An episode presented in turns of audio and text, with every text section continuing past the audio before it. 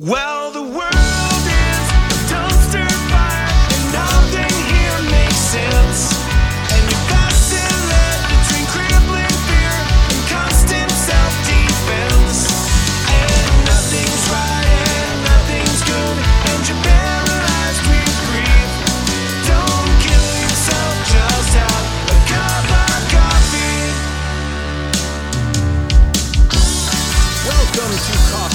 Suicide, the dramedy podcast about mental illness and choosing life over death, one cup of coffee at a time. I'm your host, Chris Parker Howard. And today on the show, we've got actor, creator, uh, all around amazing guy, Shane Salk. And we get into a whole lot of territory with this guy today. We get into uh, being a genie on a Disney cruise. We get into dyslexia. We get into the problem with I'm fine. We get into so many things. Uh, but before we get into that, I want to remind you that each and every Thursday, Coffee Over Suicide has a meetup. You can find us at meetup.com. Uh, it's just an informal get together. Think about it like uh, group therapy without a therapist. Um, it's just me leading the group. Uh, and I'm a Labrador. I'm just a good natured dog. So come hang out with me and some other good natured dogs. And uh, it's a good time. Sometimes it gets real heavy, sometimes it's a lot of fun. Um, it's always a pleasure. So come and check that out. Also, uh, I have been getting a couple of uh, interesting proposals from people, and I'm still taking ideas for how to advertise this show, how to uh, how to get how to get this thing to start rocking and rolling. Uh, because as you may have guessed, um, pitching a show to people with the word suicide in the title, apparently uh, nobody wants it. Uh, but you do because you're here. So there you go. Tell your friends, tell everybody, get this show out to everybody you know, and um, I really appreciate each and every one of you. Now, a little bit of an update. The medication is still doing its job. I am pleased to announce that bupropion and uh, aripiprazole, commonly known as Wellbutrin and Abilify, is the cocktail I'm on, and it seems to be working. I have not had any suicidal thoughts or behaviors for the first time, maybe in my life. Um, and it's kind of amazing. But I'll tell you what, I woke up in the morning a couple of days ago with the most incredible anxiety that I have ever felt in my life. And it kind of hasn't gone away. um, so I don't know. I don't know. Has anybody ever dealt with that? Is anxiety one of the side effects that you get? I know that I'm having trouble sitting still. I know that I'm having trouble uh, with my uh, my legs, um, and so it's made me a little twitchy. But other than that, uh, I'll take those side effects o- over anything, honestly, because of how well this has been going for me. But that's enough about me. Uh, I, I- I don't want to take up any more time at the top of this thing. Let's go ahead and get into it with the amazing Shane Salk. Uh, if you haven't checked out his audio series, uh, it's labeled as a podcast, but it's more like a big budget Hollywood movie um, for your ears and for your brain. Um, it's called Carcerum, and you can check that out. We have links in the feed below if you are on a podcasting app, if you're on YouTube, all the links are everywhere. Go and get this everywhere that you get everything because it is well worth it. It is super cool. Go check it out. But before you do that, let's check in and listen to this amazing conversation with Shane Salk.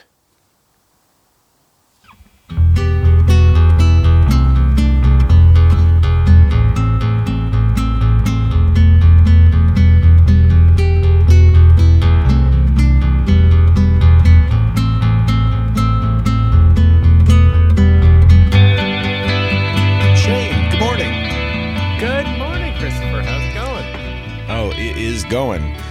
Uh, as I've been kind of talking about lately, uh, I just started a new round of medicine, and after 17 years of going without a mood stabilizer, Uh, I am now in a place where I'm waking up in the morning and the world has color.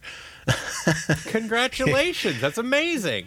Yeah, it's pretty wonderful. Um, you know, I, I'm I'm pretty grateful for the idea that I spent so long uh, working out coping mechanisms and all of that stuff uh, without it because it made me pretty mentally strong and you know going to the brain gym, I suppose. But uh, yeah, I I just came to the conclusion the other day: why make things so hard for myself if I don't have to? Yeah. we have forks. Why eat with your hand? That's the best analogy I've heard all day, And you know, and I, I've heard I- a few.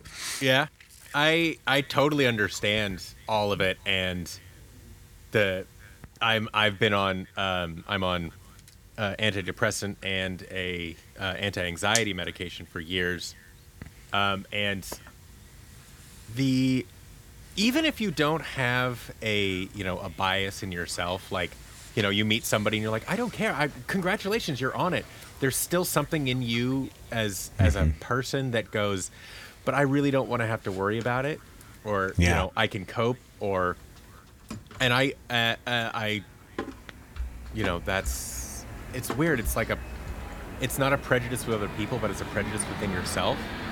Yes. Um, and uh, you don't know how to handle it. I mean, how how do you talk yourself through that? But one of the things you said about like coping for the last 17 years and, and whatnot, yeah. um, for me, one of the most valuable things that I have discovered through my journey with all these things yeah. is coping mechanisms are great, but the the self awareness that you have to have on yourself to know that you need this coping mechanism at this time or that time or this is how I'm feeling or that's how I'm feeling is invaluable. Even once Yeah. you once you start taking medication, that self awareness and just in existence of being in the world is something that is great. And that's not to say you shouldn't be on anything, but even when you start taking medication, that self awareness that you bring to that element of your life is very healthy. yeah. And so necessary. I mean, it's it, you've because the medication's only going to take you so far. Uh, Right. After that, it's up to you. I mean, you I- know, you can take medication, uh, and it's not going to fix things uh, completely if you're just a stubborn asshole. I mean, it's you know, you Which- got some work to do. Yeah. I, I like to say it gives you a baseline.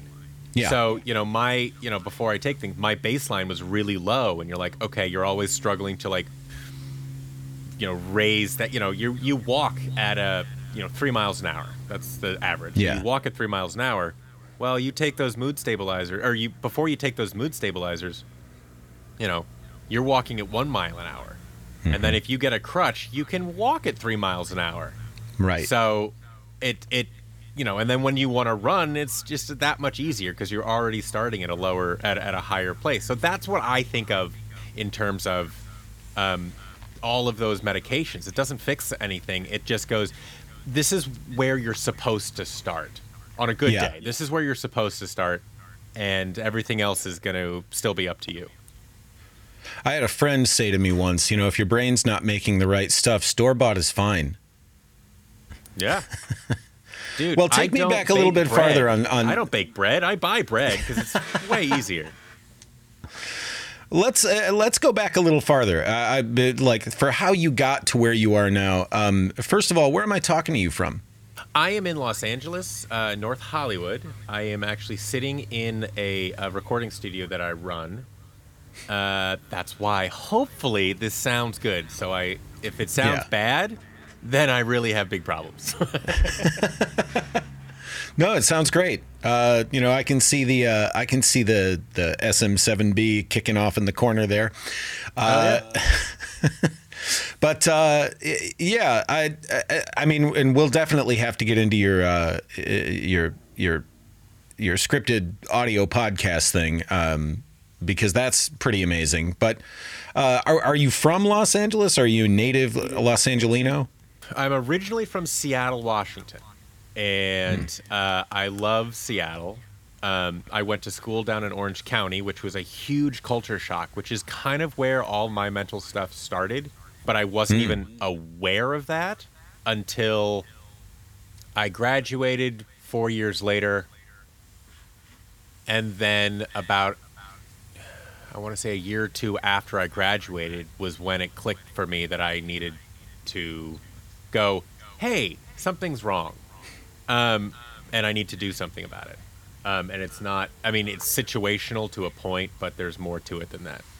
Um, then I, I lived in New York for, uh, I I lived in LA for about four or five years. I worked on a cruise ship for about a year. Then I moved to New York for about five years. And then I moved back to LA because I was able, I got some stuff to start this kind of company that we're doing here. And then I've been here since 2019. And then a pandemic happened. And uh, here we are. Man, I am I am very similarly in that boat. I I came to California by way of Denver, Colorado, uh, by way of Michigan, and uh, from from Colorado, I came here in February of 2020. So it was like two weeks later, it all locked down, and for about two years, I didn't leave my house. Yeah. what, what part of California? uh, I'm currently in Camarillo. Ooh. Yeah, it's lovely. It's uh, it's it's close enough to LA that I can get in, uh, but uh, far enough away that I can afford it. you know i i i understand that i got very lucky because again we started this studio less than a year which is really about people coming into the building and you're trying to get clients and uh, i'll get into all that later but then less Yeah. than a year later ev- nobody was allowed to come into the building Yeah, so I and I was living in a back house um, with no kitchen. So I I very quickly had to be like, I need to get out of where I'm living and live somewhere good. And I moved into an apartment that was two blocks from the studio, so I could walk here. Yeah. And I also moved into a place that was more expensive than any place I'd ever lived. I had never lived like this, uh, and I literally moved in with the thought of, I wonder if I can do this, if I can serve, if if I can afford this, yeah, with no. Somehow my brain didn't freak out. It just went, all right, screw it. I mean, again, that was a lot. That was it's a lot of work to get to that point after you know 15 plus years of of working on it. But Well, Yeah. but there's drive involved in something like that, and you know you're a Yeah. you're a creative type, and so there tends to be a lot of drive involved in that as well. Yes, and it also came down to I had been basically in the freelance world for so many years. So my, you know, I went to school for theater. I went to school for acting. I'm an actor. That's what I did on the cruise ships. Uh, I've done it in New York, L.A., film, TV, uh, theater, um, and then my day jobs were all kinds of things. I worked in a tea shop. I worked in um, a video game tester for a bit. Um, uh, I and and in New, when I was in New York, because it was theater, I did a lot of technical theater. I built things. I built sets. I did sound. I did lighting. Uh, I I built a lot of stuff for Fashion Week shows and things like that. So it's all freelance. So it's all you know, starve or what is it, starve or feast or whatever. Feast, feast or famine. Feast or famine. I knew it was an alliteration. uh, so I think that helped me. Um, and be, in terms of just going, look, uh, when I was doing a lot more of that uh, until about 20, I want to say like 2017, 2016, 2017, I would I was the person who was terrified to order a cheeseburger instead of a hamburger because the cheese cost 25 cents more Yeah, whether that was a rational thought or not, that's who I was. That's what I was doing because I was so scared. Um, and then at some point, somebody just was, you know, somebody said, but, you know, why? Maybe, you know, jump in the net shall appear kind of thing. Like you've been working consistently and making a living as freelance for so long. Why do you think it's to, you know, why are you focused so much on that tiny thing?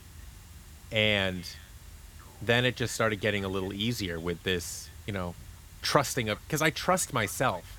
You know, I walk into this. I never had any training with this studio, um, but I trusted I could figure it out with you know just my experiences of me, you know, googling and YouTube and all this stuff and figuring all this stuff out. And someone's like, "Well, you trust yourself so much. Why do you trust that you won't be able to figure out the next these things? Get the fucking cheese." Yeah. Uh, so I think that helped a lot when I was when the pandemic hit. Going, you know what? I figured it out before, and this is what needs to happen, and this is a, an amazing situation. So let's just see what happens. Well, where does that kind of trust come from? I mean, other than trial and error, when you started out on this on this path of deciding I'm going to be, you know, this uh, uh, freewheeling, freelancing artist type, uh, what was what was the consensus amongst your support structure, like you know, family, friends? uh, you know, it changes throughout the years. Uh, and Yeah. and I will say, I think most artists, um, when they start, and it, I could be very wrong, but I would imagine most artists, unless you're the, you know, you read a lot of old authors who all become alcoholics, and you're like, that's what I'm going to do. I'm going to suffer for my art. And I think most artists, actors, writers, they don't necessarily want to suffer for their art. They'd rather just have the art uh, if they're honest with themselves. And you know, I started as a uh, you know in your teens, twenties, going, you know, it's going to be hard for like six months, and then I'll I'll hit it big. You know, something like that. yeah. Um, so you don't really think about it in that case. But, you know, at the beginning, I think your family and friends all kind of come along with that as well. And then they start getting scared. And it's a perfectly legitimate reaction. It's like they're, you know, at, you know, years in, my mom would start being like, look, can I help in some way to like, you know, what if you, what if you went back to school for something? Or, you know, what if, you know, what if you got certified in, in Pro Tools? Like, would that, any of that help? What, what can I do to help? because she was scared because I was doing all this carpentry. She's like, "You're gonna get hurt at some point. You you know you can't do this forever." And um, that is interesting because I can't get mad. There's no point in getting mad at that because Yeah. they are literally coming from a place of love. They're coming from a place of like they're worried, they're scared, whatever's going on in their life. Um, but you do find circles as an actor. You you. I went to school for acting, and I'm still friends with a lot of the people I went to school with. Um, in New York, I did a lot better uh, mentally and stuff in New York because it's just a very different city. But when you uh, when I left LA the first time, you know, my brain was, you know, and I then I came back for like a week and I was like, I hate my friends. So like a lot of the people I was hanging out with, they were wonderful, wonderful people, but Yeah. it wasn't healthy for me. I wasn't in a good place where I could say no to people. I wasn't in, you know, I I decided that I was gonna. Every time somebody asked me if I wanted to go out, I'd say yes because it was better than sitting in my apartment, healthy wise. yeah. But then you you do have, you know, again with that growth over time and that self awareness, you go, okay, what is the things that I do that are healthy or is better? Um, and then you surround yourself with those people, and you surround yourself. You know that drive is very important.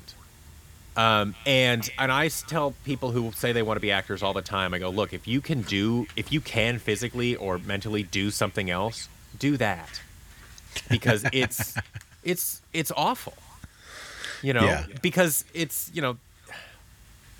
I I have I was the original Disney uh, the original genie on Disney Cruise Line uh, for Aladdin. I was the first one. I got cast. It was great.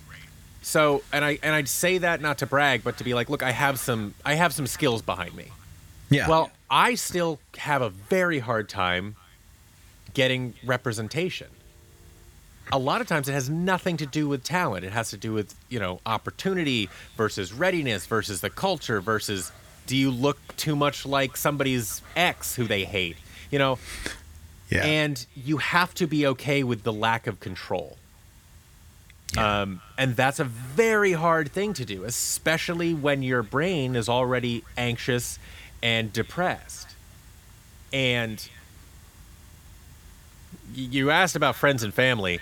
they want to for me everybody wanted to do anything that they could it was just a lot of times they don't know what to do so they try to do something and you're like you don't realize you're making things worse you know uh, Yeah.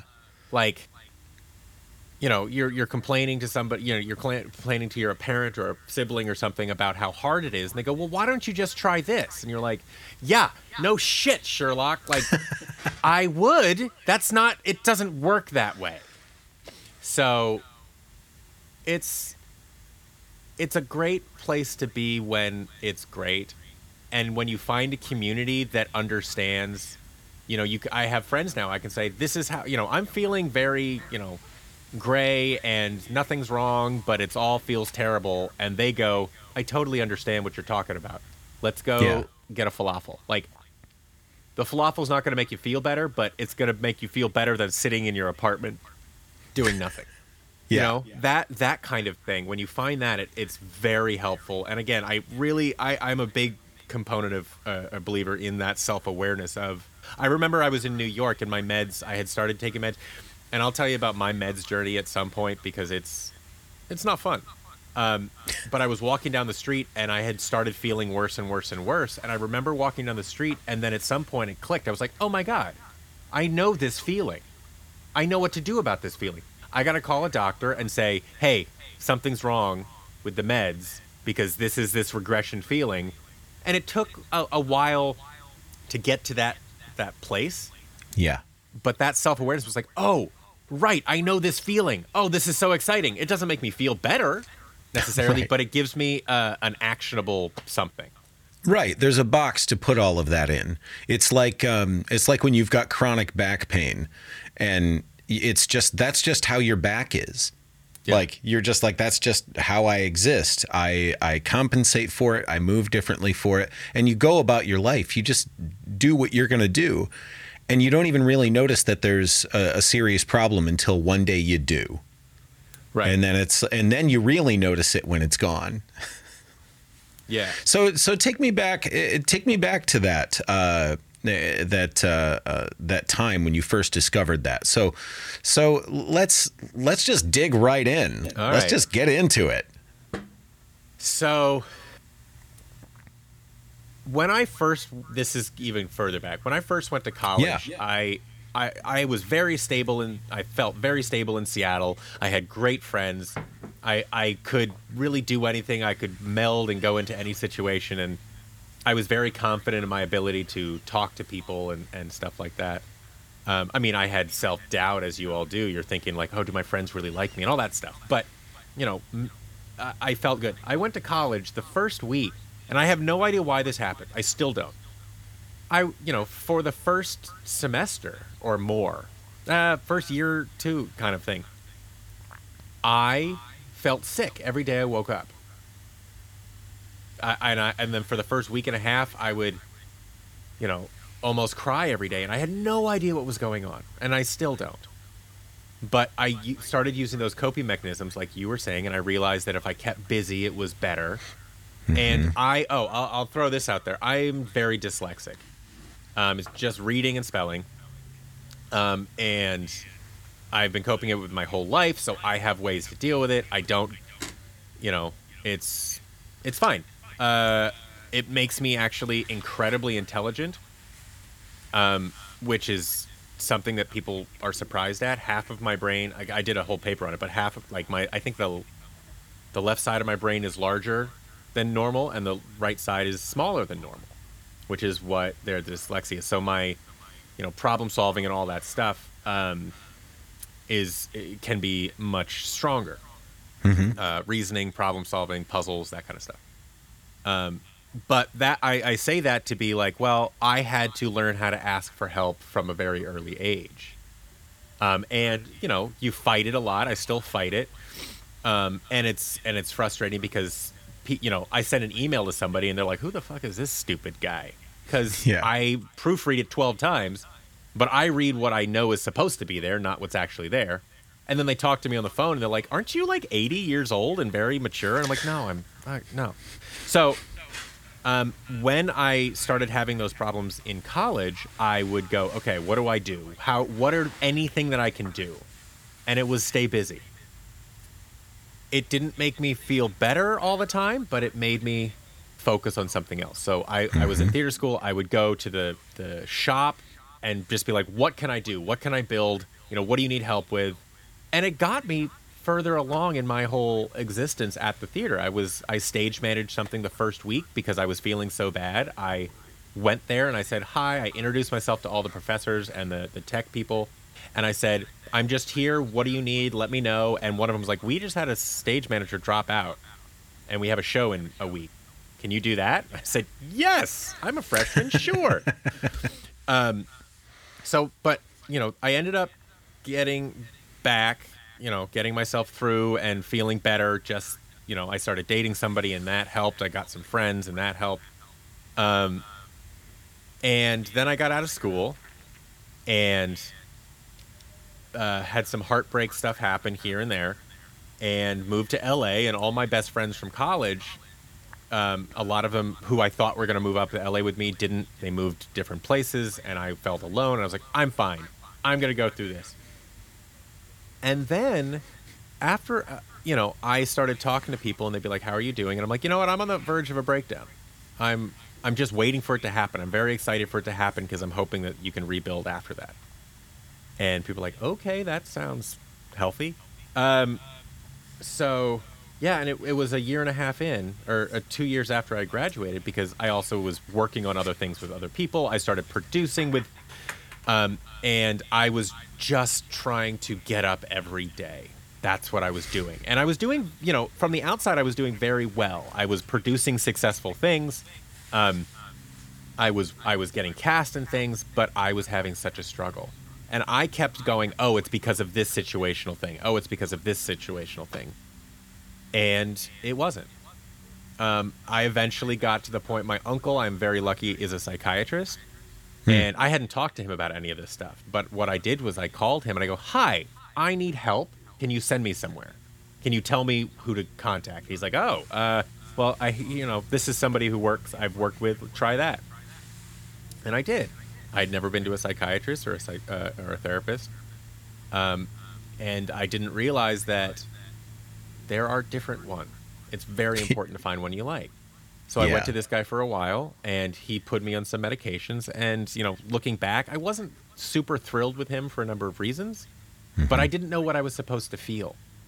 You know, um, I went, I did the cruise ship, and on the cruise ship, I was required to stop taking medication, um, and it was totally fine. Uh, there are very legitimate reasons for it. It's uh, you know some people are going to hear that and go, "What? That's you know crazy." I, I actually totally agree with you know a lot of the reasons for these things. It has to do with you know mental health on a ship when you are going to be on a ship for seven months with nothing but water around you Yeah. uh, and and a lot and the ability to get medications and and a lot of these things. It really has to do with safety. Um, and I was fine. And you know, the the doctor was like, "It's your thing." My parents had gone through a divorce, and it was a thing. So they're like, "Look, this was situational for you. You went, they went through a divorce. You had these things happen. You're going to be fine." And I went on the ship, and I was fine, uh, uh, for the most part. Um, heartbreak has a lot is a big trigger for me. So a lot of the times I go into medication or go into it, initial thing is a heartbreak, which Yeah. just lays on top of everything. And I don't know if it's actually the heartbreak or that relationship of some sort was a coping mechanism that went away. You know? So if the coping mechanism is your blanket and somebody burns your blanket, you're like, oh my God, you know, everything went to hell. Um, but I got back from the cruise. I saw a different doctor. He gave me different meds. Um, I, the you know the first week or two, um, you know I need to check in with him, and I called him and I said something's wrong, and he goes, you know, it takes about two weeks for it to kick in. Everything can go worse before it gets better, and I go, I know. I just want to let you know this is how I'm feeling. And he's like, well, how do you feel? I go, I am not able to have emotions. He's like, what? I was like, if everything feels gray, I don't feel good. I don't feel bad. I was doing a play at the time, which was a godsend because I was um, busy Uh, I mean, before the cruise ship, I was really bad. I, I had had a project I was had working on almost stolen from me. I had been betrayed by you know people, and I got back, and I was still dealing with that. But I just he goes, "Great, this is what you're feeling. It's called I can't remember what it's called, but he's like, there's a name for it. We're gonna get you on different medications." I was like, Blunt "Oh my affect. god." I was like, the thing that I'm feeling makes perfect sense because I was like, I'm gonna call this guy and go, I feel gray, and like I can't have emotions. He's gonna go, what? What the heck does that mean? But he knew, and so we switched things up, and that was great. And and things started balancing out. I moved to New York. Moved to New York. First day I landed in New York, my backpack was stolen that had my computer, passport, all this stuff. Uh, the girl, like within the first 48 hours, the girl that I was sort of seeing there wouldn't respond to me, didn't break me, but wouldn't see me. The job that I had waiting for me turned out wasn't there anymore. So it was a very bad 48 hours. Yeah. Um, and so immediately I got on the phone with anybody I could and go, hey, I need to find someone to see out here. I went and saw one doctor who I didn't like. So I found another one. And every day it was literally just the struggle of getting up, getting out of bed, having, you know, something to do. I found I was able to get some jobs, uh, construction jobs and stuff like that um, through some contacts I had. So it was theater, and that saved my saved my ass in terms of just being busy and the emotional stress of everything. I found a doc. I found a psychiatrist who I could talk to, and every time, and it, the nicest thing was every time I felt bad, I would set up an appointment with them, and just the act of setting up an appointment made me feel better. I'm a very proactive person, and so it really is like what what is the one thing that I can do to help this situation along? Because I couldn't just sit there. I, I just couldn't physically just again with the dyslexia thing it was like how do i ask for help? What do i do to ask for help? Um, that person hooked me up with a a uh, that was a therapist a psychiatrist who could prescribe meds. I loved her. I would see her once a month at first until we got the meds worked out and then i finally i started feeling better. Uh, and it was amazing. Um, but it does. It can go bad for two weeks for the first two weeks of starting these meds. And then you're adjusting and and all of these things.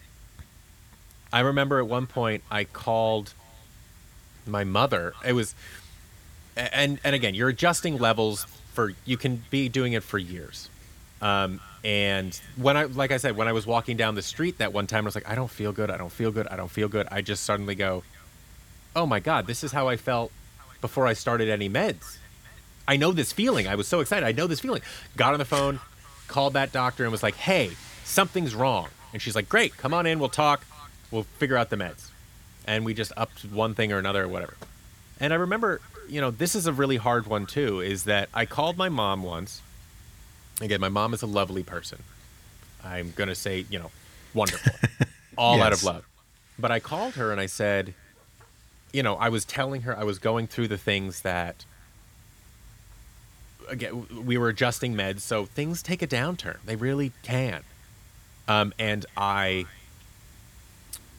i said you know i'm i'm having these visions that my brother's older than me by like three or four uh, by like four years and i was like i'm having these visions i'm gonna have to go to my brother's funeral one day and this is gonna be so sad like all these things and she's like okay we gotta get you off these meds and i was like no that's not your line your line is I was like, you know, your line is every it gets bad. It can get bad for the 2 weeks. The doctors have told you this.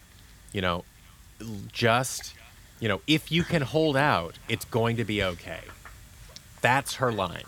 But again, she doesn't know. She hasn't been in these doctor meetings and blah blah blah. And she's just going, you know, her baby is having problems and, and she just wants to do anything possible. So again, that's that self awareness of, you know, she's coming from love. It's not the right advice. I know that. But, but people hard. do all kinds of things out of Yeah. out of love and grief and fear. and I do want to tell people, um, this was my going through medication was over the course of 15 years. My brother started having problems at some point. He was going through a lot. He's a genius, and it has comes with his own problems. Um, he called me one day, and he's a doctor. He go, calls me one day. He goes, "Hey, what is the medication you're on?" And I told him. He goes, "Great." Just he's like, uh, "That's what I need to take," and hangs up. Not quite that aggressive, but almost because it it DNA, DNA is and, and runs in families. Yeah. Um, so he didn't have to go through that. And now they have DNA tests that will tell you which medications are more likely to work for you and at what dosages. So if you're listening to this and going, oh my God, I can't go through that, don't worry, you don't have to. You don't have to necessarily go through all of this pain and stuff that I had to go through to, again, just tr- tr- uh, trial and error it's not as bad as it used to be, and that is amazing. And DNA Yeah. is fantastic.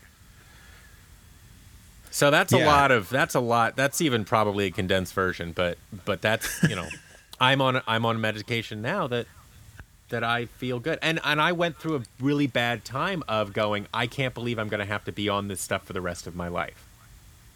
yeah. And I told that to my dad, who's also a doctor, and he goes, well, "Why? You know, what's so bad about that?" And I was like, "That is not your line.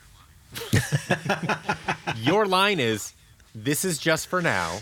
You don't know what if you're going to have to be on this forever. You have no idea what's going to happen. Just worry about the feelings you're having right now. yeah. You know, maybe you'll be on it forever, maybe you won't. It's not important. What's important is how you're feeling right now." Yeah, that's that's yeah. absolutely it. That the that whole idea of you know the finality of it, and, and again tied in with the stigma of that's okay for other people but not for me. You Right. know, the, like almost as if there's uh, uh, some sort of personal failing in the idea that you've got to regulate something within yourself, but. You know, we don't we don't get mad at diabetics for having to take insulin. Like, No.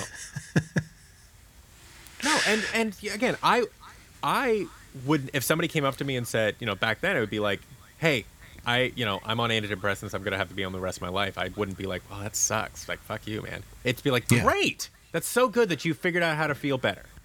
But to me, it was I couldn't say that to myself. yeah. Um, Have you learned how to say that to yourself now? I mean, are, are how, where are you at, like on a percentage scale of being comfortable? I'm way more comfortable. And you know what else?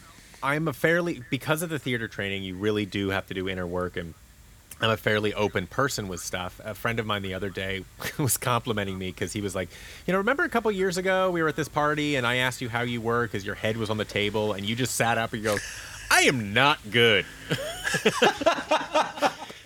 I was like, yeah, it does sound like me. I, I have a tendency to need to blurt things out about my feelings because if I'm like, you know, if I beat around the bush, I just won't say it. So it's more of like that. Um, and once you start talking about it, you realize how many other people are on medications or dealing with stuff. Um, and that was really nice to know. And then that now I can, and, and I love that I can, you know, if I see some signs in other people who seem to be going through something, I can go, "Hey, uh, you know, how are you doing?" And they, I can watch them sort of beat around the bush, and I go, "Okay, are you feeling this, this, this, and this, and this?" And they just like their eyes get wide, and they're like, "That's exactly the things that I'm feeling." I go, "Great, yeah, I have gone through that. I battle with that. This." And then sometimes they're like, "Well, yeah, I'm on these medications," and, and I'm like, it, just knowing that it's more common is is helpful. Again, it doesn't there's a difference to me and this was a big thing for me is realizing there's a difference between feeling something and knowing something. I can feel like things are never going to get better. That I'm always going to feel like this. But I know that's not the truth because I have gotten out of this before. I remember in college, I fortunately have never gotten to the point of being suicidal. I've never, I, uh, I have never done. I've dealt with friends who have been. I've dealt with. Uh, I've taken people to, you know, uh, 24-hour psychiatric holds. I have, you know, a lot of things like that. But I remember in college, I got to the point, which was scary enough for me. I got Yeah. to the point where I understood how somebody could be suicidal. And that was a big like I, I wake up. It wasn't a wake up, but but it, uh, I don't know what it was. It was just very humbling, or you know, it it helped me empathize with people going through stuff. Because up until that point, I never really understood how somebody could be suicidal. Yeah. And I got to the point where I was like, I'm not, but I understand how someone could be. You know what's funny about about suicide? Um, Oh, well, that's a yes. weird sentence. So the the thing like for me for example my suicidality um, comes down to wiring. Um, it's it, it's less uh, triggered by external events although it can be much like a depression can be triggered by something that comes from the outside. Sometimes it's not. Sometimes it's something that's just in you. Uh, you can be experiencing one of the best days of your life, and if a depression hits, like you're you're fucked. That's just what it is. You have to deal with it. You have to work with it. Um, you just have to. That's just the way it is. But with uh, with my suicidality, it was kind of the same thing. It was like you know I'd wake up in the morning and it was like, well, you could kill yourself or you could brush your teeth.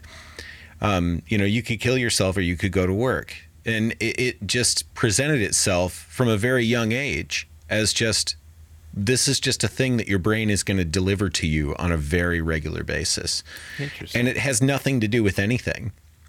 And it- it's it, it's and it can be regulated through behavioral therapy and through medication and things like that. I mean uh, you know this is uh, this is the first you caught me at a funny time because this is the first maybe week and a half, two weeks of my life where I haven't had a suicidal thought at all from the time I was amazing. five years old.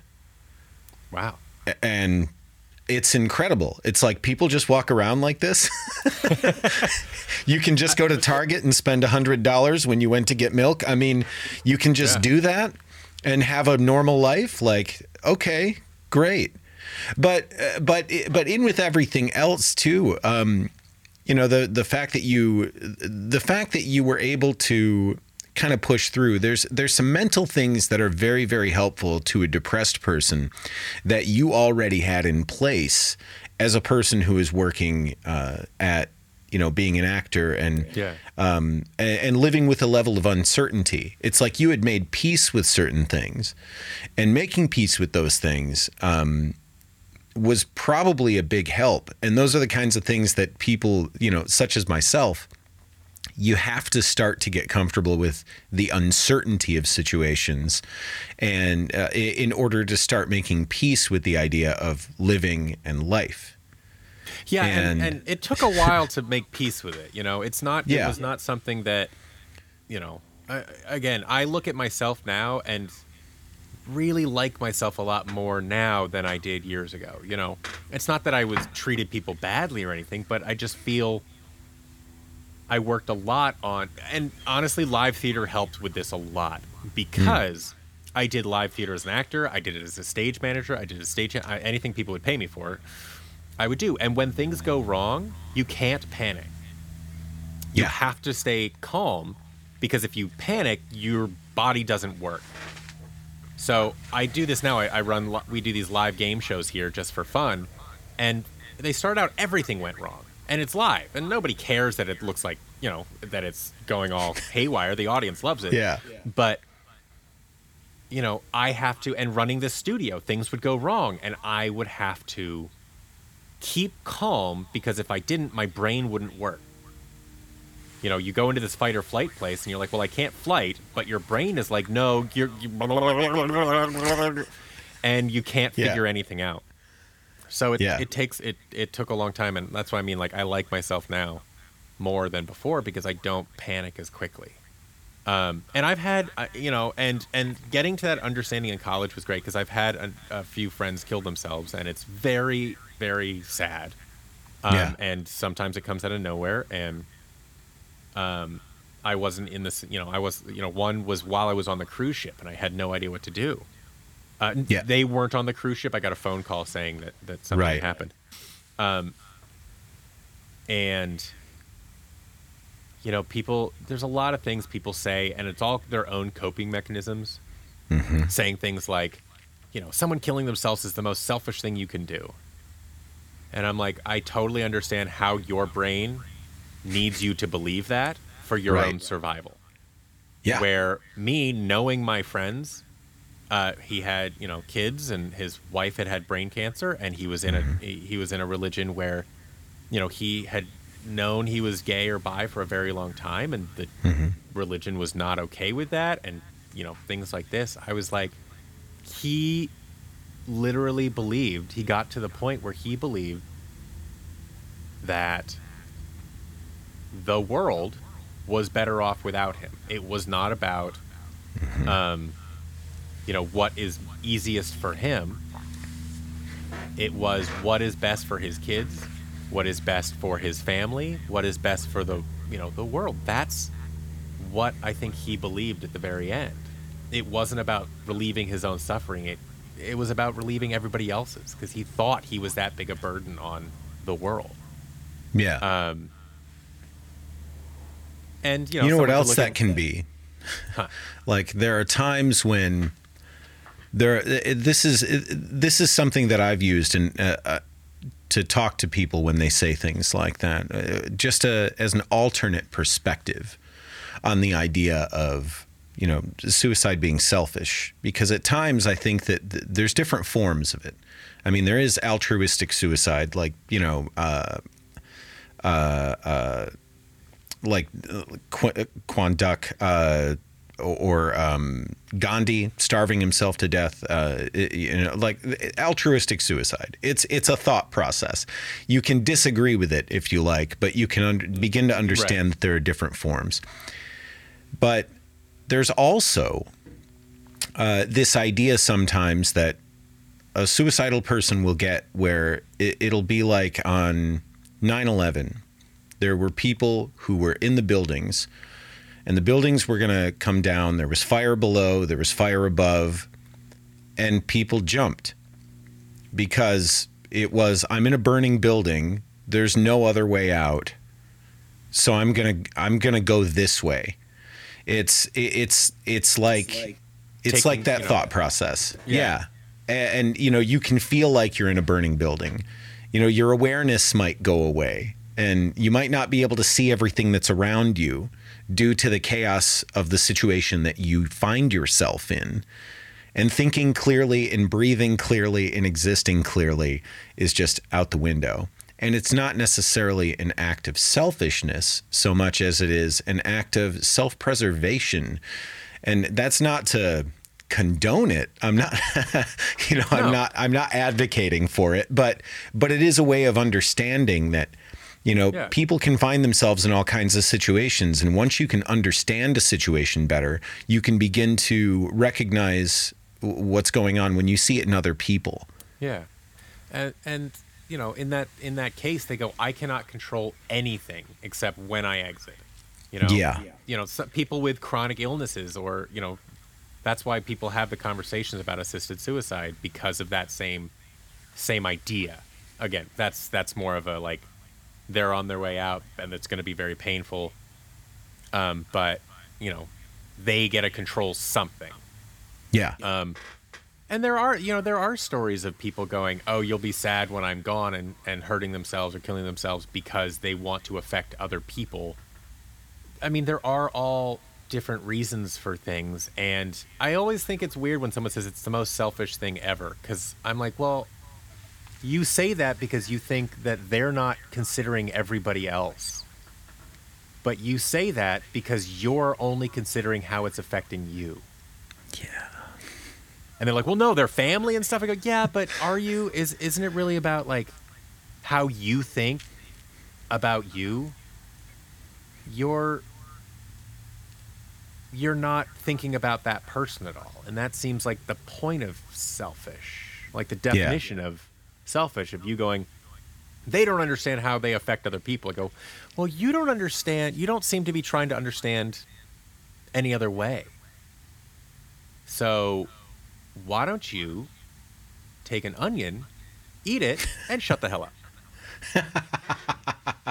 that's that's what I say. Well, let's uh, let's do this uh, because I, I mean, this conversation has been amazing, and I, I could talk to you forever about everything, and I'd love to hear all of the Yeah. stories about cruise ships that you've got in the world. But uh, but tell me about the podcast. That's uh, Yeah. I, I really want to hear about the podcast.